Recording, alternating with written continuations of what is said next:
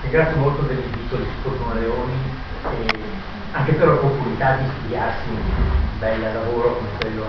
di Giacomo Zagardo che probabilmente mi sarebbe forse sfuggito e quindi invece dico molto bene quanto ho imparato, ho preso, eh, a cui aggiungo alcune riflessioni e valutazioni che provengono più che altro dal fatto di appartenere a un'associazione disciplinare di docenti in un'area abbastanza particolare, qual è quella dell'economia, del diritto dell'economia aziendale. E a questo punto eh, vorrei ripartire da quanto diceva Giovanni poco fa sulla questione degli insegnanti, degli insegnanti che personalmente ritengo essere assolutamente il punto di partenza centrale. Sgombrando però prima il campo da una questione, diciamo così, prepolitica, legata alla questione al punto della spesa del finanziamento nella scuola. Perché dal lavoro anche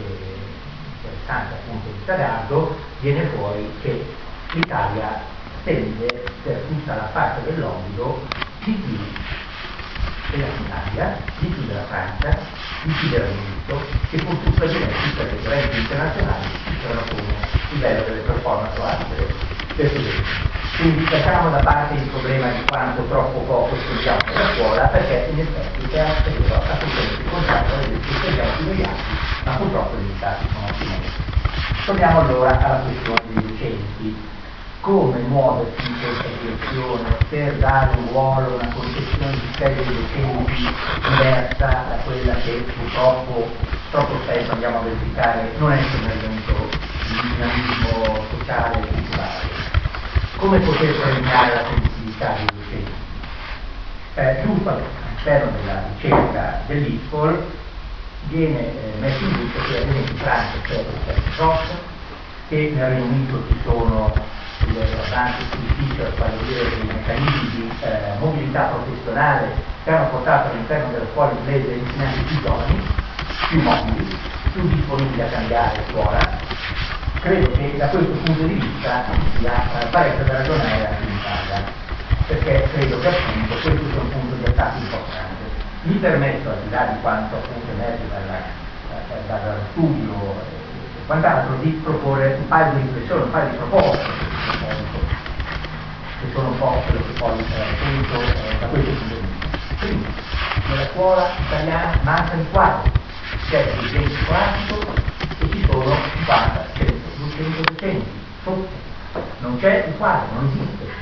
C'è certamente sì il riconoscimento, la valorizzazione talora della rete dei rapporti, delle capacità, ma non c'è istituzionalmente la figura del quadro. E io credo che questo sia un punto di passaggio interessante il quadro rispetto al quale, della quale qualche piccola idea di sperimentazione sta venendo fuori, pur tuttavia non credo che debba essere dato al merito. Quadro è legato al lavoro, al lavoro che viene fatto, alle capacità lavorative. Quindi credo che da questo punto di vista il riconoscimento del lavoro, della professionalità dei docenti, legato in parte ai dipartimenti disciplinari e in parte alle funzioni di forza all'interno, possa essere un punto, un punto di passaggio e anche forse di passaggio. Una seconda questione, sempre dal punto di vista dei quadri, potrebbe essere quello dell'assunzione diretta, che appunto, nel invito e anche altrove, eh, Sagardo sottolinea con, eh, molta, in modo molto interessante un punto significativo. Allora, perché non si prova, non so se si riuscirà, facendo premio sui sindacati di fornisti e qualche insegnante liberale, provare a proporre alle scuole l'assunzione diretta del quadro? Di quello, non di altro provare a mettere in piedi una contrattazione articolata regionale su questo potrebbe essere forse un punto di partenza di un certo livello. Vado a toccare una seconda questione, vale a dire il scuola, ma su questo eh, credo che siamo in totale consonanza con le tante cose già interessanti che sono state dette. Io credo che la scuola non possa in alcun modo essere più intesa un pezzo dello Stato. La scuola è una cellula della società che eh, pensa alla sua cultura, che la elabora, che opera in modo intensivo per la formazione oggi, proiettandola nel futuro. Non è facile il della società da costruire in questo modo. Credo comunque che questa cellula possa avere un significato e un ruolo, però è una cellula della società, non è un pezzo dello Stato, va rovesciato completamente quanto è stato forse fin troppo a lungo concepito come sistema scolastico. E infatti la ricerca appunto dell'ISPOL stiamo vedendo, saranno, sono immediata, però soffriranno il modo positivo dei suoi studi, non gli scuola succederà. Speriamo, sicuramente sì, non lo so, che comunque si apra una strada assolutamente diversa, vale a dire che appunto eh, si parta da questa messa insieme di queste forze partendo dalla società, partendo dal decentramento, partendo dalla famiglia, perché no? L'Inghilterra da questo punto di vista mi sembra eh, la, diciamo, il laboratorio più interessante, perché con Tony Blair si è aperta all'interno della scuola inglese una pluralità di ipotesi di organizzazione scolastica che sono sicuramente un patrimonio molto ricco. Tony Blair ha fatto molta fatica a far passare alcune delle riforme che ha proposto alla scuola inglese, giusto appunto leggevo proprio questi giorni il diario di Tony Blair, molte pagine dedicate, dedicate alla sua di modificare, di riformare la scuola e, e, e dà conto dell'enorme sforzo, dell'enorme fatica che ha fatto per riuscire a fare qualcosa, ma comunque qualcosa è stato fatto e il canone del resto vuole non buttare via, ma anzi continuare a riprendere le idee di Blair, perché gli inglesi da questo punto di vista sulla politica forse sono più intelligenti degli italiani, forse conosciuti, ma anche, non dico conservatori, ma riconoscono il buono fatto dagli avversari, non dai ministri, ma il buono fatto dagli avversari politici Tony Blair lo riconosce, come si non credo, riconosca quanto fatto Blair salvo la piccola insignificante parentesi della sinistra dei quindi si colpisce le elezioni quando Ma allora, tornando a questo, appunto in Inghilterra eh, hanno fatto le, le, tante differenziazioni interne del sistema scolastico, le state schools, eh, poi le, le, scuole indipendenti, le trust, mi sembrano anche molto interessanti. Perché quest'idea del settler, il disponente, che dà al traffic il gestore, che diviene proprietario del trust la capacità di gestire la scuola, perché la gestione va spostata lì e si sposta dallo Stato e anche dalle società scolastiche locali, via tradizionali del sistema scolastico, questo spostamento verso il basso eh, al gestore è credo un passo in avanti notevolissimo di portata che credo dobbiamo riprendere e riflettere con molta attenzione. E quindi in questo modo le risorse educative devono seguire l'alunno come Zagardo sottolinea più volte nella sua ricerca.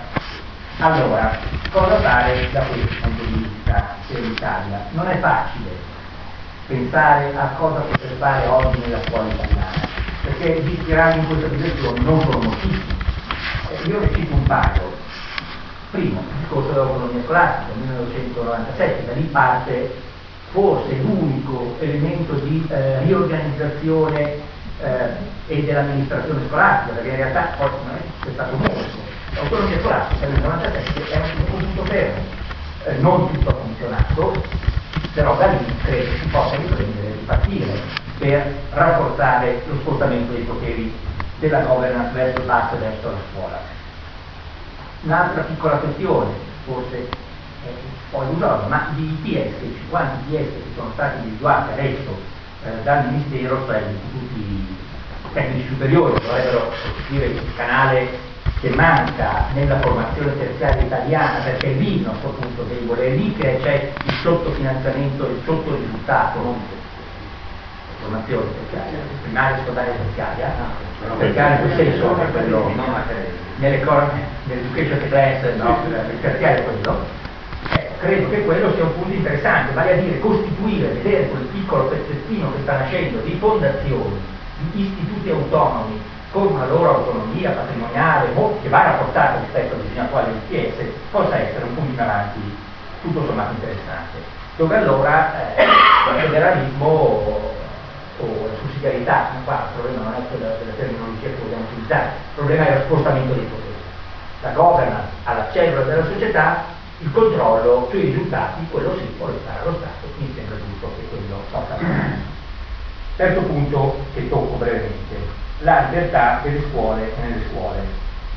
Allora, io credo che in questa concezione della governance presso le scuole e del controllo, quello sì che può rimanere allo Stato, vada in ogni modo ampliata la libertà della scuola, nella scuola, la possibilità delle famiglie di scegliere, ma allora c'è forse un problema che potrebbe essere quello che le fasce deboli delle famiglie, delle zone, degli stretti scolastici, potrebbero essere messi in difficoltà da un'idea di scuola più libera, più lasciata a se stessa, Tony Blair cercava di muoversi su due tasti, privilegiare le eccellenze e privilegiare anche le fasce deboli.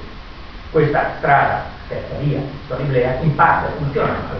ma in parte no, anche perché l'assistenza, il conservatorismo, una parte del schieramento, ma comunque credo che questa sia un'idea non disprezzabile. Ma io andrei oltre.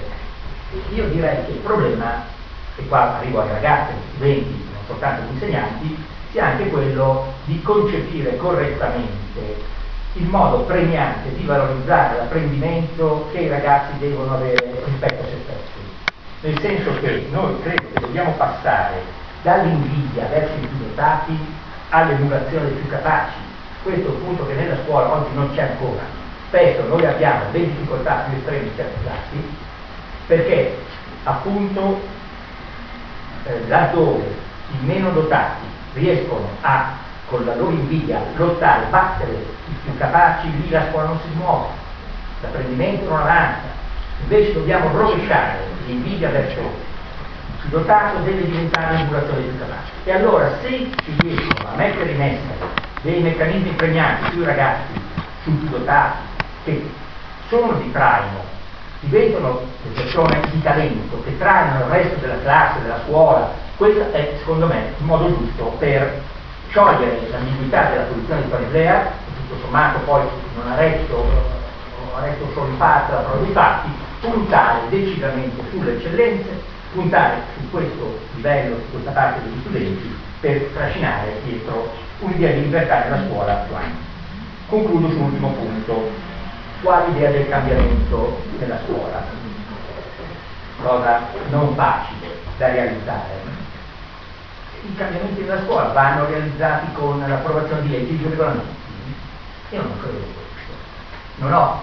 questa visione eh, taumaturgica eh, di certo parariformismo. Credo che la cosa più eh, valida sia la sperimentazione continua all'interno delle scuole, sia eh, evitare quello che Sergio Di Costa chiamava il prefettismo, che è una creatura,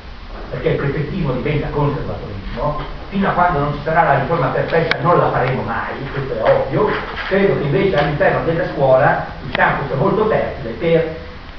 sperimentare piccoli cambiamenti, innovazioni continue, dare forza ai risultati positivi e credo che questo sia un punto di passaggio molto positivo, che possa qualcosa muovere la speranza che la scuola italiana e tra l'altro Giovanni da oggi dice Navi notevoli difficoltà per il futuro eh, del meccanismo dell'istruzione. Allora, cosa cercare in conclusione di fare, l'ultima piccola idea che mi permetto di proporre? Docente oggi è sostanzialmente in un rapporto di amore e odio con la burocrazia. Odia la burocrazia perché evidentemente blocca le sue possibili libertà di movimento, ma al tempo stesso la ama perché ciò che gli garantisce, forse la cattedra, chissà ma comunque questo rapporto amore-odio su cui forse bisognerebbe cercare di rompere l'incrostazione e il sindacalismo conservatore che c'è in Italia all'interno degli insegnanti. Io credo che allora se si riescono a introdurre anche vari piccoli, ma nello spunto dell'ISPOL ce ne sono